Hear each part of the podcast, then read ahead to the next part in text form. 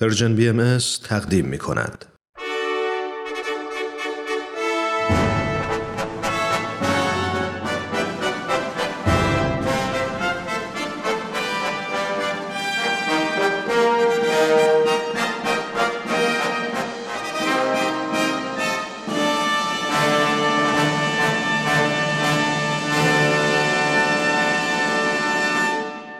پیک یزدان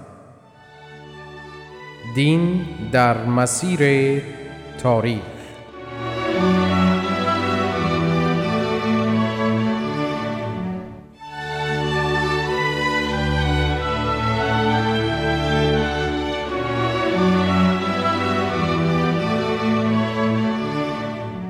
شنوندگان عزیز درود بر شما.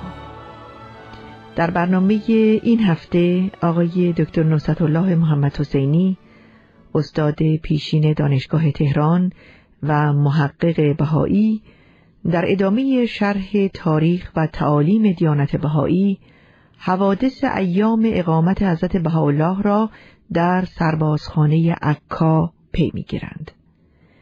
مبحث تاریخ و تعالیم دیانت بهایی بخشی از بحث کلی ایشان در خصوص تاریخ و تعالیم آینهای آسمانی به ویژه وحدت اساس ادیان الهی است.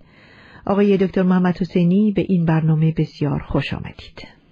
سپاسگزارم سرکار خانم گیتی اجتماعی شنوندگان عزیز و پرمهر و با وفای رادیو پیام دوست پس از درود فراوان در هفته های پیش به عرض رسید که چگونه سلطان عبدالعزیز عثمانی به سعایت عالی پاشا صدر اعظم عثمانی و برخی از دیگر بدخواهان حضرت بهاءالله و عائله و اصحاب بزرگوارشان را به حبس ابد محکوم و در سربازخانه عکا زندانی نمود. بله. حضرت بهاءالله قریب 25 سال در عکا زندانی و اسیر ستمکاران گشتند نه سال تمام در آن شهر روی سبزه و گل ندیدند عکا کسیفترین بد آب و هواترین و دورترین نقطه در آسیا بود که سلطان عبدالعزیز اون حضرت را به شدت و اجبار و کاملا برخلاف میل قلبی آن مظهر امر پروردگار بدان دیار تبعید نمود. بله. این شهر یعنی عکا بیش از چهار هزار سال سابقه تاریخی دارد. بله. در روزگاران گذشته مدتها در حیطه حکومت مصریان ابرانیان آشوریان ایرانیان یونانیان رومیان مجددا مصریان عربان و ترکان بوده است مرکزی بسیار مهم در معرکه جنگ های صلیبی بوده است چند بار خراب و آباد گشته است سرانجام به دست ترکان عثمانی افتاده است ناپولئون بناپارت بدان حمله ور شده ولکن ترکان عثمانی به کمک قوای خارجی مقاومت نمودند. در زمان تبعید حضرت بهاءالله بدان شهر همان گونه که گفته این خرابه ای بوده و در حیطه حکومت عثمانیان قرار داشته است در آن زمان نزد عثمانیان بیشتر به عنوان شهر زندانیان ابد محسوب میگشته و تمامی امپراتوری عثمانی قاتلان راهزنان و مجرمان خطرناک دیگر بدان تبعید می شدند. در آن زمان عکا نه آب مناسب داشت و نه آبادی داشت. هوای مسموم و متعفن آن پرندگان را معدوم می نمود چون این شهری زندان ابد مظهر معصوم و مظلوم الهی گشت. اما اراده الهی موجب تحقق همه بشارات کتب مقدس الهی و روایات دینی گشت. در تورات مقدس و از جمله سفر داوران مزامیر حضرت داوود و کتاب حضرت هوشع نبی نام عکا آمده است در کتاب حضرت هوشع مذکور است که خداوند در روز بازپسین وادی اخور یعنی عکا را به دروازه امید مبدل خواهد ساخت.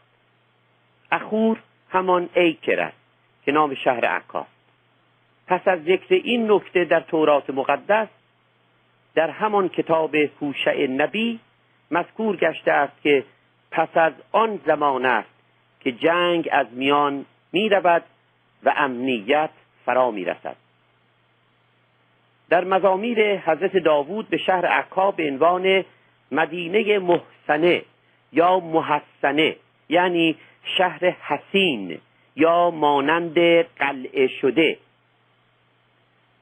و همچنین مرکز رحمت و وحی الهی اشاره گشته. بشارات تورات مقدس از جمله در کتاب حضرت اشعیای نبی در خصوص اطراف عکا و به ویژه کوه کرمل و بهاء کرمل و نیز ظهور بهاء خداوند حائز نهایت اهمیت است که به موقع بدانها اشاره خواهیم کرد. حضرت موسی حضرت زرتشت البته به استناد بیان از عبدالبها. بله. حضرت مسیح حضرت رسول اکرم و ده ها تن از انبیاء بنی اسرائیل از اون صفحات مبارکه دیدن فرمودند. در قرآن شریف آن عراضی مبارک خوانده شده است. در روایات دینی اخبار و بشارات متعدده در خصوص عکا وارد گشته است. کوتاه سخن آن که عکا و حوالی آن برای بهاییان جهان در این عصر نورانی صرفا به علت 25 سال اسارت حضرت بهاءالله در آن نقطه مبارک محسوب می گردد همچنین بدین علت که در آن نقطه اطراف آن حضرت بهاءالله و فرزندان بزرگوارشان حضرت عبدالبها حضرت قسن و حضرت ورقه اولیا مدفونند. در آن نقطه هزاران لوح از قلم حضرت بهاءالله و حضرت عبدالبها خطاب به بهاییان و نیز جهانیان صادر گشته است روایت معروف نبوی توبا لمن زار عکا خوشا از برای آن کس که عکا را زیارت نماید به همین لحاظ بسیار حائز اهمیت است. زیرا بیان رسول اکرم الهی است که مستاقش تحقق یافته است. آقای دکتر محمد حسینی می‌خواستم خواهش کنم که در مورد این روایت نبوی توضیح بیشتری بفرمایید چون مطلب واقعا بسیار مهم و جالب هست. چشم. ناصر خسرو قبادیانی دانشمند شاعر و نویسنده نامدار قرن پنجم هجری قرن یازدهم میلادی. در سفرنامه خود که پس از هفت سال گردش در جهان اون روز در سال 444 هجری قمری برابر با سال 1052 میلادی تعلیف نموده است اشاره می نماید که به شهر عکا سفر کرده بله. وی اشاره به حدیث نبوی می نماید که رسول اکرم فرمود توبا لمن رعا عکا یا توبا لمن زار عکا خوشا از برای آنکه به زیارت عکا فائز شود. این روایت نبوی در کتب متعدده از همان صده های نخستین پس از ظهور حضرتشان آمده است. بله. اگر فرصت می بود بشارات وارده در خصوص عکا یک یک توضیح می گردید تا روشن شود که چگونه وقایع آینده در کتابهای مقدس آسمانی و روایات صحیحه ربانی آمده است. بله. روایت نبوی توبا لمن زار عکا مفصل تر از آن است و در آن از جمله میفرماید توبا لمن زار عکا و توبا لمن زار زائر عکا. خوشا از برای آن کس که عکا را زیارت نماید و خوشا از برای آن کس که زائر یعنی زیارت کننده عکا را زیارت نماید.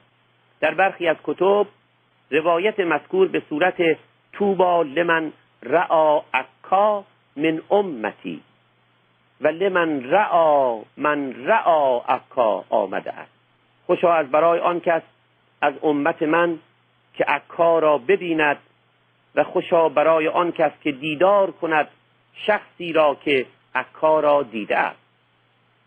مضمون این روایت در آثار شاعران پارسی و تازی زبان نیز آمده است. چنانکه منوچهری دامقانی عالم و شاعر برجسته قرن پنجم هجری قرن یازدهم میلادی به استناد روایات نبوی مندرج در کتب مختلف می‌گوید نبیز پیش من آمد به شاطی برکه به خنده گفتم توبا لمن یرا اکه. به استناد همین روایات است که یکی از شاعران عرب گفته است رویت و عکا من بلاد شام یکفر الذنوب والآثام. می‌گوید دیدار عکا خلافها و گناهان را پاک می کند در این شعر البته نهایت اهمیت عکا در پس یک سخن اقراغامیز نشان داده شده است. بله. روایت نبوی حتی در کتاب قاموس یعنی قاموس المحیط مجدالدین محمد فیروزآبادی دانشمند و لغتشناس قرن هشتم هجری چهاردهم میلادی و تلخیص آن المحیط المحیط و نیز کتاب اخبار و دول آمده است. در بعضی از کتب شیعی و از جمله اکمال شیخ صدوق روایاتی نقل گشته است که بیت المقدس و اطراف آن را مبارک خوانده است که البته این روایات با محتوای قرآن شریف موافقت دارد. شادروان ملا محسن فیض کاشانی در تفسیر معروف و عظیم صافی ضمن توضیح سوره نازعات قرآن شریف و لفظ ساهره با سین و های حول در ارتباط با روز بازپسین این قول را نقل نموده که ساهره جایی در شام و نزدیک بیت المقدس است که البته به نظر بنده همان عکا زیرا روایات متعدده این قول را تایید می نماید حضرت بهاءالله در آخرین صفحات لوح شیخ. لوح مبارک خطاب به شیخ محمد تقی نجفی که بسیار مفصل است و در عکا نازل گردیده است به نقل برخی از این روایات نبوی در خصوص عظمت و اهمیت عکا مبادرت فرمودند. بله. در نزد بنده کپی مجموعه ای موجود است که حاوی روایات نبوی در خصوص اهمیت و عظمت صحیح. این مجموعه در سال 911 هجری قمری برابر با 1505 میلادی یعنی حدود 500 سال پیش به خط عبدالرحمن ابن محمد صالحی تحریر گردیده است. محتوای این روایات آدمی را به شگفت می آورد زیرا آنچه در متن روایات آمده عینا تحقق یافته است. بله. مراد از ذکر این روایات نه آن است که بگوییم دلیل اصلی حقانیت حضرت بهاءالله تحقق این بشارات است. این بشارات همان گونه که حضرت باب در رساله دلائل سبعه در خصوص بشارات مربوط به ظهور خودشون فرموده اند اقتراناتی است. یعنی قرائنی است برای اطمینان قلب. بله. یعنی در کنار دلایل اصلیه حقانیت حضرت بهاءالله جزء دلایل مثبت است. بله. که قلب را اطمینان میبخشد. و الا دلایل اصلی حقانیت حضرتشان یعنی حضرت بهاءالله آثار مقدسه است. اصول و قواعدی است که به وحی الهی در این دور نورانی نازل و صادر فرمودند.